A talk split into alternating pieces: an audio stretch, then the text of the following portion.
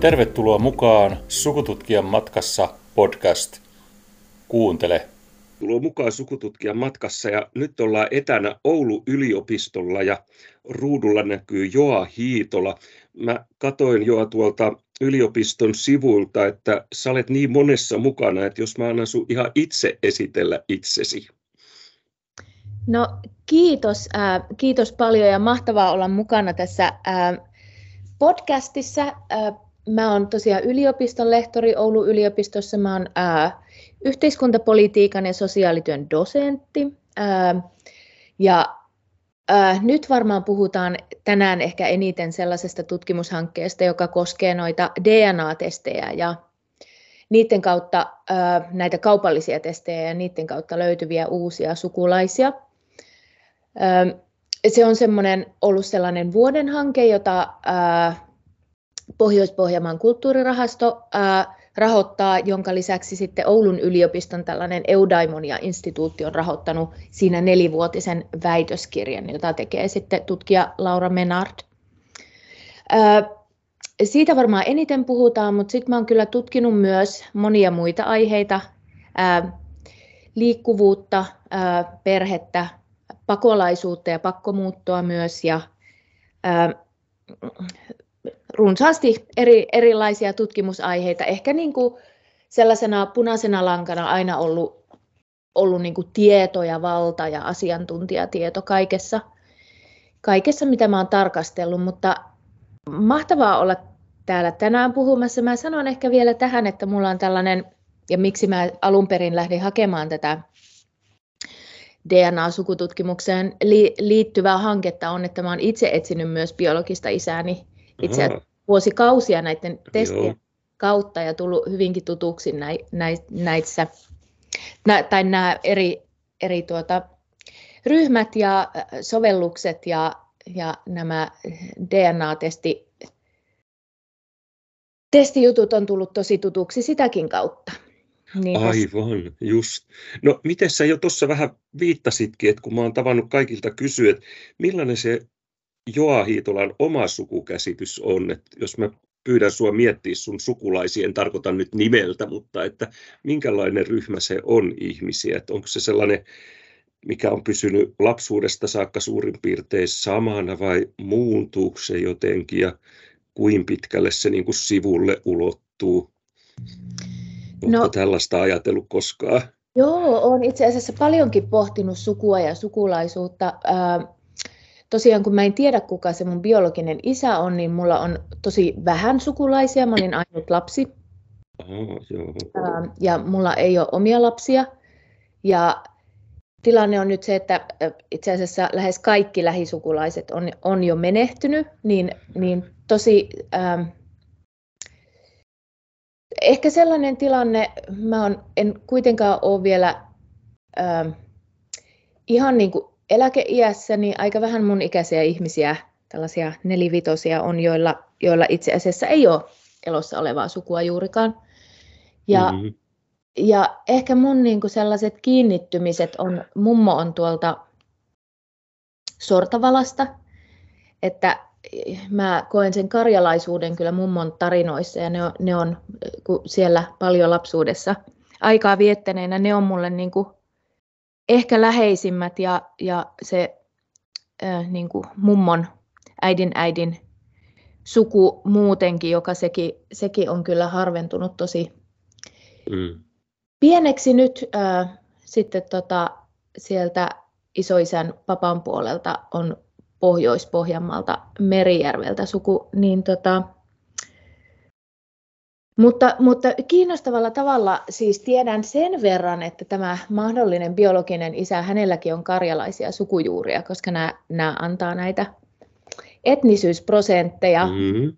nämä eri testit, jotka ei todellakaan ole mitään eksaktia tiedettä siis mm-hmm. näissä palveluissa, mutta kyllä ne sen verran kertoo, että voi vähän, vähän suunnistaa, että mil, miltä suunnilta ää, sitä, ää, sitä perimää on. Mutta niin, niin mulla, mulla on ehkä niin kuin vähän epätavallinen sukutilanne. Niin, ainakin kuulostaa, että hyvin pieni voisi kirjaimellisesti Joo, sanoa sitten. kyllä. No miten, jos siirrytään sulavasti Syljen jäljet-hankkeeseen ihan sun omakohtaisten juttujen kautta, niin tuliko se oman biologisen isän etsiminen DNA-testeillä ensin ja sitten tämä hanke tuli vasta jälkikäteen? Vai menikö ne sopivasti lomittain? Joo, monta vuotta siis tein tätä etsintää ja se on vähän kinkkisempi tapaus. Tässä on näitä Suomen ihan parhaita ää, taitajia ollut mukana, mutta se ei tahdo millään selvitä, että siellä täytyy olla kirkonkirjoissa kaikenlaista ää, söhlinkiä. Useinhan, tosi usein nykyään selviää. Siis, Niinpä, aivan. Harvoin varmaan jää, niin kuin, tota, tai ainakin tulee vahva epäilys. Eihän niillä voi ihan faktisesti, mm. ei taida pystyä selvittämään, mutta, no, sitten tai voi... siis juridisesti ei pysty, mutta tota, hyvällä säkällä voisi vois löytyykin. Joo, jatketaan tästä juridiikasta mm. vielä. Kiinnostava kysymys itse asiassa, mutta öö, niin, niin, tuli tämä etsintä ensin öö, ja, ja sen kautta niin semmoinen ymmärrys siitä, että jotain ihan uutta on tapahtumassa. Että ihmiset kokoontuu yhteen ja sosiaalisessa mediassa erityisesti kokoontuu yhteen ja auttaa näissä etsinnöissä. Ja sellaiset niin kuin vuosikymmenten, vuosisatojen takaiset salaisuudet mm-hmm. paljastuu. Ja, ja, ja tuntuu, että ja meillä on ollut tässä ryhmässä tuolta Itä-Suomen yliopistosta oikeustieteilijäkin mukana. Ja ja ollaan paljon pohdittu sitä, että miten niin kuin, e, ei niin kuin lainsäädäntö eikä, eikä tavallaan niin kuin yhteiskunnan rakenteet ei ole vielä oikein edes, edes tällä hetkelläkään mukana tässä, että mitä on tapahtumassa. Ja, ja mun mielestä tämä on aikamoinen tämmöinen niin kuin sukulaisuuden käsitysten uudelleen järjestäytyminen, joka nyt on käynnissä, koska jos tämä kehitys nyt tällä tavalla jatkuu, niin lähes kuka tahansa saa selville sellaiset, mm-hmm. sellaiset biologiset äh, sukulaisuudet, joihin ennen ei ole ollut mitään mahdollisuutta. Ja mitä, mitä se meille niin kuin tarkoittaa? Mitä se tarkoittaa meidän niin kuin perhekäsityksille? Mitä se tarkoittaa meidän yhteiskunnalle? Mitä se tarkoittaa ihan niin kuin perintöoikeuksien, mi, niin kuin mihin kaikkeen se vaikuttaa? Niin... Mm, ihan sellainen, kun henkilökohtaisesti mainitaan, että äh, oma äitini on kasvattilapsi, joka on tiennyt, kuka hänen isä on, mutta nämä DNA-testit vahvisti sen. Ja sitten kun on vihdoin saanut yhteyden, niin selvisi, että se äidin isäni on ollut maailman reumaattisin mies, niin nyt kun sormii kolottaa välillä, niin sitähän on heti ihan paniikissa, että no nyt se alkoi. No niin. Että siinä tulee tä- tällaisiakin niin kuin hyvin konkreettisia näkö- näkökohtia. Kyllä, kyllä. Mutta niin tosiaan kyllä tämä, niin kuin tämä oma, oma tapaus ää, sai mut kiinnostuun tästä ja lähdin sitten niin kuin suunnittelemaan tämmöistä hanketta. Joo, no tuota nois, niin, niin mitä siinä hankkeessa, niin kun, siinä kokonaisvaltaisesti yritetään selvittää sitä, että noita kaikkea aspekteja, mitä kerroit, että mitä se tarkoittaa se DNA-testin tekeminen, mitä kaikkea siitä voi seurata, siis ihan juridiikkaa myöten. Joo, no nythän meillä on vielä vielä siis haetaan lisärahoitusta ja, ja katsotaan, että kuinka paljon me, me pystytään tämän puitteissa tekemään, mutta me ollaan nyt niin kuin viime keväästä saakka kerätty haastatteluja ja ää, ollaan nyt kirjoittamassa tieteellisiä julkaisuja ja ne, jotka tietää vähän tästä tiedemaailmasta, niin tietää, että siinä aina kestää valitettavan kauan. Onkin tärkeää, että käy puhumassa näissä ää, eri tilaisuuksissa ja niin kuin jakaa sitä tietoa muutenkin. Mutta, ö, mutta tota, tähän vuoden hankkeeseen, joka meillä nyt on sieltä Pohjois-Pohjanmaan kulttuurirahastolta, niin tähän ei sisälly vielä, vielä tota, ö, sitä juridiikan pohtimista. Okay. Että meidän artikkelit tulee nyt liittymään enemmän niin kuin perhesuhteisiin ja, ja, ja myös niin kuin kansalaisuuteen ää, ja kuulumiseen ja näihin etnisyystesteihin. Yksi tutkija, Anna Rönkä, tosiaan tarkastelee erityisesti adoptoitujen tilannetta ja sitä etsintäprosessia. Ja, mutta, mutta tässähän on, niin kuin tässä kentässä on ihan hirveästi koluttavaa ja toivottavasti saataisiin pidemmällä tähtäimellä tehdä tätä, tätä hommaa. Okei, just onko tässä nyt jonkinlainen aikaikkuna tällä hetkellä? No joo, sellainen aikaikkuna, että maaliskuussa loppuu se vuoden hanke, mutta sitten tosiaan tämä väitöskirjahankehan jatkuu vuoden 2026 loppuun. Oletteko te saanut näitä haastatteluja tuota noissa ihmisiltä? Ollaan, ollaan, ollaan oikein, oikein runsaasti ja, ja sittenhän me ollaan tietysti pyöritty näillä palstoilla ja, mm. ja kerätty tietoa ja, ja toivottavasti saadaan valotettua tätä ilmiötä laajemminkin. Meitä kiinnostaa myös siis sellaiset kysymykset esimerkiksi, joita ehkä vähemmän pohditaan näillä, kun, kun tämmöiset ihmiset päätyy yhteen vaikkapa sosiaalisessa mediassa, jotka on etsimässä tosi usein isiä, mm-hmm. adoptoidut etsii molempia vanhempia tai etsitään isä tai näin poispäin, niin aika harvoin puhutaan siitä, että mitä se tarkoittaa sit niille, näille ihmisille, jotka löytyy, jotka mm-hmm. ei ehkä tiedäkään, tiedä ollenkaan, että heillä on, ähm, on jälkikasvua ja, ja me, me tarkastellaan myös niin kuin niitä sellaisia eettisiä kysymyksiä ja semmoisia aika sensitiivisiäkin juttuja, ää, ja että mitä tapahtuu, kun, kun otetaan yhteyttä, mikä se on se, mm. se rooli ja se, ää, se asema sillä henkilöllä, jo, jo, johon otetaan yhteyttä. Nehän voi tarkoittaa kaikenlaisia perintöjärjestelyjä, tai jos otetaan yhteyttä siis tällaisen vaikkapa biologisen isän muihin biologisiin lapsiin, ja jos tämä isä on vaikka kuollut, niin, niin sehän tarkoittaa niin kuin perinnön uudelleenjärjestelyä. Siinä on hirveästi eri kysymyksiä. Ja nyt on jo viety siis oikeuteen näitä isyyden selvittämisiä ihan vain näiden kaupallisten DNA-testien perusteella. Eli tavallaan siihen nyt siihen on jo Suomessa tullut se juridinen linkki. Mm-hmm. Ö, niin tota, ja ei, ei, ei oikein, niin kuin, ei siitä ole tietoa, että mitä, mitä se tarkoittaa. Ja sitten me ollaan myös hyvin tietoisia siitä, että osa näistä kysymyksistä voi olla hyvinkin niin kuin sensitiivisiä, jopa traumaattisia.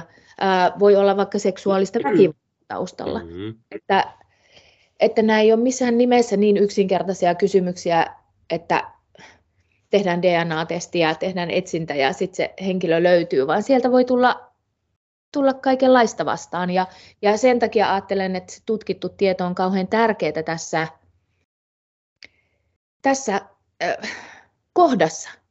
Niin mä ajattelin sellaista esimerkiksi, että ei pitäisi olla tai ei varmasti ole, mutta tota, että jos mul selviäisi, että mulla olisi vaikka 20-vuotias poika tai tyttö jossain, niin sehän olisi hirveä trauma ainakin itselle, että, että se on ollut olemassa 20 vuotta ja mä oon missannut hänen elämästä sen 20 vuotta, niin eihän se nyt mikään helppo asia ole, ei ainakaan mm. suurimmalle osalle ihmisistä vaikka sinänsä hän olisi vieras ihminen, mutta kuitenkin. Kyllä, ja, ja ehkä se onkin, että näille etsijöille on aika paljon vertaistukea tällä hetkellä ähm, saatavilla, mutta ei sitten näille ihmisille, joihin otetaan yhteyttä, jotka löytyy. Mm-hmm. Et hehän ei, ja heille tämä asia tulee aivan uutena. Joku on voinut etsiä vuosikausia ja on niin kuin täysin valmis, vau, nyt löytyy, nyt suhde, mm-hmm. äh, läheinen suhde, mahtavaa, elämäni on täydellistynyt, mutta mutta sitten sille toiselle, siis se osapuolellehan se voi olla aluksi esimerkiksi ihan hirveä järkytys. Mm-hmm. Niin tällaisiakin asioita me pyritään vähän valottaan. Toki ei nyt yhdessä tämmöisessä lyhyehkössä hankkeessa ja yhdessä väitöskirjassa pysty mm. avaamaan, mutta toivottavasti tämä sellainen keskusteluavaus ja että myös tämmöistä niin kuin laadullista ää, ihmistieteiden tai yhteiskuntatieteiden tutkimusta niin kuin lähettäisiin tekemään enemmän. Ja tämä kuitenkin, näitähän on tehty jo vähintäänkin kymmeniä tuhansia.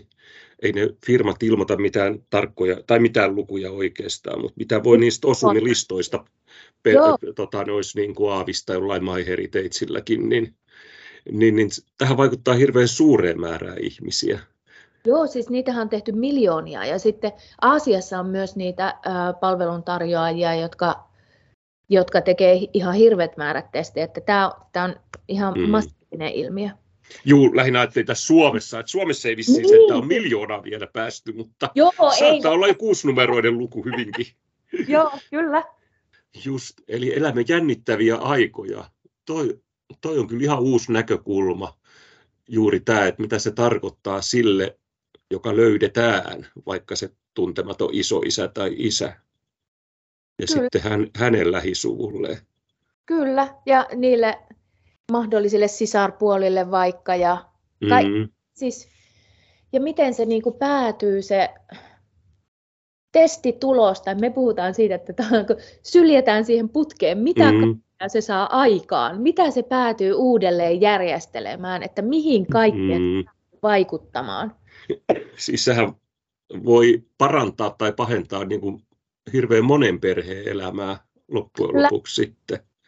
Kyllä, Aivan. se niin kuin muuttaa monia asioita. Ei tietysti, niin, eihän kaikki löydä sieltä mitään mm. mullistavaa, mutta, mutta jotkut löytää. Ja, ja siis onhan meillä Suomessakin on esimerkiksi jo se yksi tapaus, joka on ollut mediassa, jossa on ää, niin kuin monia kymmeniä niitä sisaruksia, joka on se ää, hedelmöityshoitolääke. Mm. Ää, aikaansaama monen kymmenen vuoden ajalta tämä sisarusparvi. Joo, sukututkijan painajainen oikeastaan. Mutta näistäkin sisaruksista siis osa on saanut tyylin lahjaksi sen testin, ei mitään tietoa tällaisesta ja sitten sit tulee niinku tällainen iso... Hmm. Saa ruveta joulukortteja kirjoittaa, kun me tehdään tätä nyt joulualla 2-3, niin tota, ruveta kirjoittaa joulukortteja ihan urakalla. Joo, kyllä. Just. Mutta näistä me saadaan sitten aikanaan tuloksia, kun Laura pääsee väitöskirjansa tuota, nois tekemään. Joo, ja itse asiassa meidän ihan ensimmäinen artikkeli ilmestyy nyt Sosiologia-lehdessä niin. ää, aika varmaan pian. Mä en ole ihan varma, että olisiko se nyt ensi vuoden alussa tai peräti tämän vuoden lopussa jo se ilmestyminen. Okei, eli tästä hankkeesta nimenomaan. Tästä hankkeesta, joo. Joo, mä pistän tuohon oikein itselleni ylös, että muistan. Joo. Okei, mutta sitten... Kun... sen kyllä sinulle. Juu, kiitos, se olisi tosi mielenkiintoista. Sitten mä ajattelin sellaisesta asiasta kysyä, kun sä olet pakolaisten kanssa heitä tutkinut, niin onko sun tutkimuksissa, oletko siihen törmännyt, että miten siellä näkyy näiden sukulaisuussuhteiden rikkoutuminen vai näkyykö se, rikkoutuuko ne suhteet? Kyllähän ne nyt varmaan ainakin fyysisessä mielessä rikkoutuu, tosi onhan meiltä nykytekniikka apuna, mutta onko tällaisia asioita selvitetty, mitä se tekee ihmiselle? No tässä, tässä on ehkä linkki sellaiseen tutkimukseen, jota mä tein useamman vuoden ajan, eli mä tutkin tuota pakolaisten perheyhdistämistä ja sehän on aivan tosi huonoissa kantimissa. Et Suomessa on tosi raaka se lainsäädäntö edelleenkin ja ei, ei nyt ainakaan parempaan päin olla, olla menossa, että tosi paljon ihmisiä, jotka ihan niin kuin joutuu elämään erossa ydinperheestäänkin, lapsistaan, puolisoistaan, ää, mm. niin kyllähän se, se, se on tuottaa niin kuin tosi isoa kärsimystä. Niin. Ja, mutta, mutta sitten ehkä niin kuin pakolaisuuteen ylipäänsä tietysti liittyy se, että ähm, ihmiset on usein tosi niin kuin eri puolilla maailmaa ja, mm-hmm. ja, ja sitä perheelämää eletään yli rajojen, että se on ehkä se semmoinen perheeseen ja sukuun pidetään sitä sellaista ylirajasta yhteyttä ja, ja sitä on tutkittu aika paljonkin itse asiassa erilaisia tapoja ää, ää, elää perheelämää mm. globaalisti ja tällä tavalla ylirajaisesti. Että, että, äm, no meillähän on Suomessa tietysti esimerkiksi kun meillä on tosi niin kuin, ylirajaisia suhteita Suomen ja Ruotsin ja Suomen ja Venäjän välillä, niin, niin on, on paljon ihmisryhmiä, jotka elää niin kuin, perheelämää ja, tai sitten pitää yhteyttä laajempaan sukuun ylirajaisesti, mutta pakola- pakolaisten kohdalla se, se on vielä ehkä niin kuin levinneempää. Useinhan se koko suku elää pakolaistilanteissa, mutta ei, mm. ei, ei tota ollenkaan välttämättä kaikki samassa maassa. Sitten on tietysti niin kuin todella heikossa asemissa olleet ihmiset, joilta on siis kuollut tai mm. kadonnut suurin osa sukulaisista ja ehkä, ehkä niin kuin kaikista hurjimmat tilanteet on, on yksin tulleilla alaikäisillä pakolaisilla ja varsinkin jos heillä ei ole, ei ole niin kuin mitään yhteyttä sukuun ja sukulaisiin, niin, niin on se, se on sellaista yksinäisyyttä, mitä ehkä vaikka täälläkin, kuten sanoin, mulla on tosi vähän sukulaisia, mutta mulla on kuitenkin juuret täällä ja mulla on niin kuin mm. ja, ja jonkunlaista backupia ja työtä ja muuta, mutta sitten kun on ihminen, joka on tavallaan niin kuin tulee ihan yksin. Ja sulla on kieli kuitenkin sama kuin mm. suurimmalla osalla sitä ympäröivää yhteiskuntaa. Että jos sekin vielä sitten, tosin mm-hmm. lapsilla se kielen oppiminen tapahtuu vähän nopeammin, ainakin Joo. kuin tällaisella vanhalla äijällä. Joo, kyllä. Se, joo, se täytyy sanoa, että yksin tulleet pakolaislapset ja nuoret kyllä oppii kielen ihan hurjan, hurjan nopeasti. Joo, se ei ole mikään ongelma. Luuletko sä, että sellainen suku- ja perhekäsitys, niin että se on aika globaali juttu? No, no ehkä se käsitys on aika globaali, mutta kyllähän lainsäädännöt sitten tosi paljon äh, vaihtelee. Meillä tuli semmoinen äh, kirja ihan vasta ulos. Ähm, englanninkielinen, se on myös ihan vapaasti netissä saatavilla. Voi hitsit, nyt mä otan tämän koneen ja kävelen tuohon okay. toiseen huoneeseen, koska mä en muista sitä tarkkaa otsikkoa ja mä haluan saada sen tänne teidän podcastiin. Mm-hmm. Tämmöinen kuin Forced Migration and Separated Families, jossa me ähm, usean kansain, siinä on useita kansainvälisiä tutkijoita, ollaan globaalisti niin kuin, pohdittu tätä kysymystä eri maissa – niin tota, ö, osassa maista on paljon laajempi perhekäsitys ja se heijastuu ihan siihen esimerkiksi, että ketkä perheenjäsenet voi vaikkapa pakolaisten ö, kanssa muuttaa tai jos jo tulee pakolaisena johonkin maahan, niin ketkä voi hakea sitä perheen yhdistämistä. Ja meillähän on täällä aika, aika semmoinen ydinperhekeskeinen perhekäsitys. Mm-hmm. Niin se on isä, isä, äiti ja lapset, että siihen ehkä iso isä, iso äiti, mutta ei kauhean paljon muuta. Kyllä, kyllä, että ollaan me aika silleen... Ja siihen liittynee varmasti niin kuin myös tämä meidän hyvinvointivaltiomalli niin hyvässä kuin pahassakin, että, että me, meillä on se niin kuin vielä edelleen vaikka en tiedä kuinka kauan, mm. mutta, mutta että meillä, meillä on se turvaverkko tavallaan niin kuin siellä yhteiskunnallisesti. Mm. Kun taas sitten on yhteiskuntia, jossa niin kuin se perhe ja suku on se pääasiallinen turvaverkko, niin toki se vaikuttaa siihen, että millaisen roolin se perhe ja suku saa. Että, mutta mä näen ehkä, että se on enemmän semmoinen yhteiskunnallinen kysymys kuin, kuin sellainen yksilön perhekysymys. Tai ainakin ne on ni- tosi nivoutuneita. Joo, aivan. Mielenkiintoista.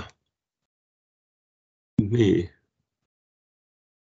Toi on, kun rupesi miettimään sitä yksi, yksin tulevaa lasta, että siinä on kyllä se, varmaan se yhteisö sitten, se oman, oman kansan yhteisö varmaan kyllä pitää aika hyvin huolta sellaisista, mutta kyllä se voi kuvitella, kuin karmiva tilanne se on kuitenkin. Täytyy sanoa, että mä olen tehnyt tutkimusta yksin tulleiden lasten ja nuorten kanssa, niin ei, ei läheskään aina ole niin. Ahaa, Voi myös olla esimerkiksi asioita, kuten, no joo, voi olla myös niin kuin uskonnollisia kysymyksiä ja ei välttämättä yhteisöt on niin yhtenäisiä siinä, että miten käsittää asiat. Ja...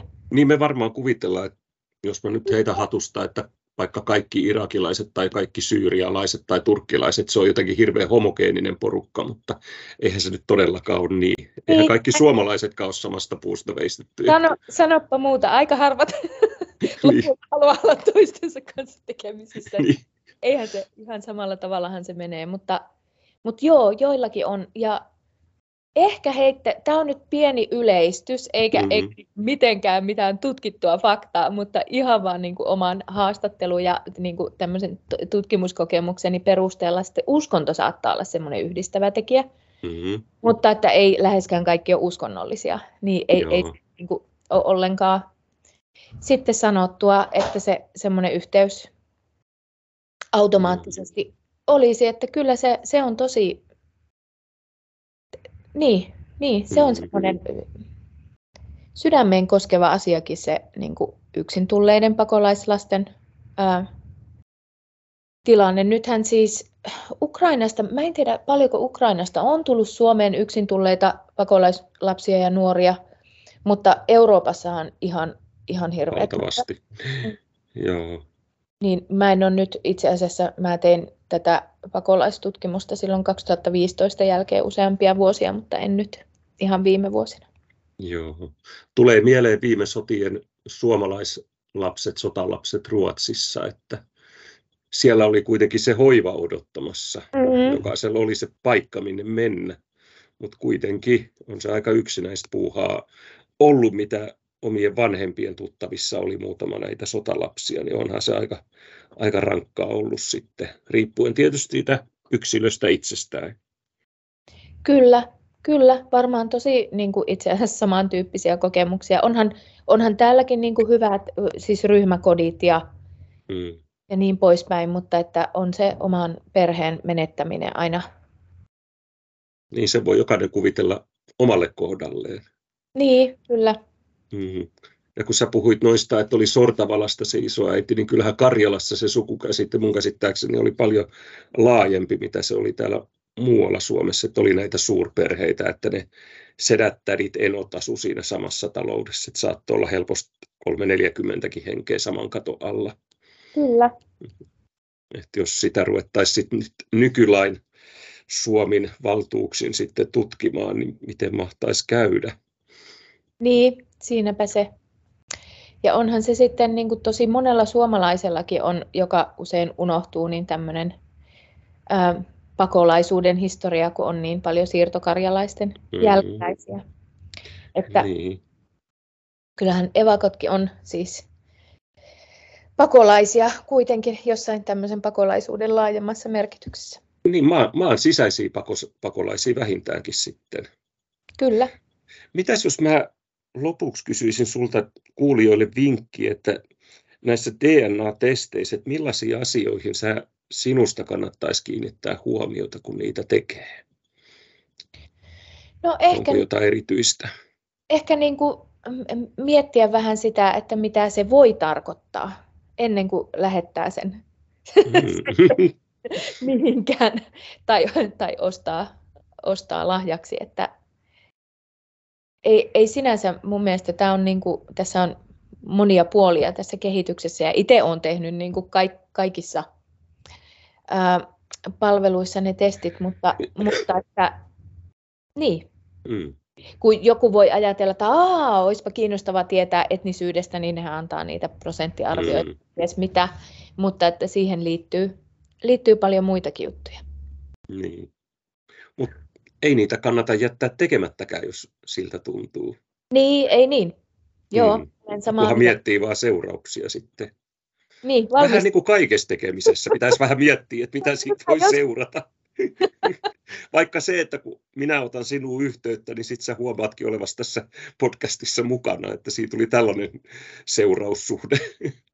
Kyllä, se- seurauksia olisi hyvä miettiä. Kyllä. Kiitos Joa Hiitola hirveän paljon mä tuota, nois, niin, niin olen tosi iloinen tästä keskusteluhetkestä. Ja kiitos sulle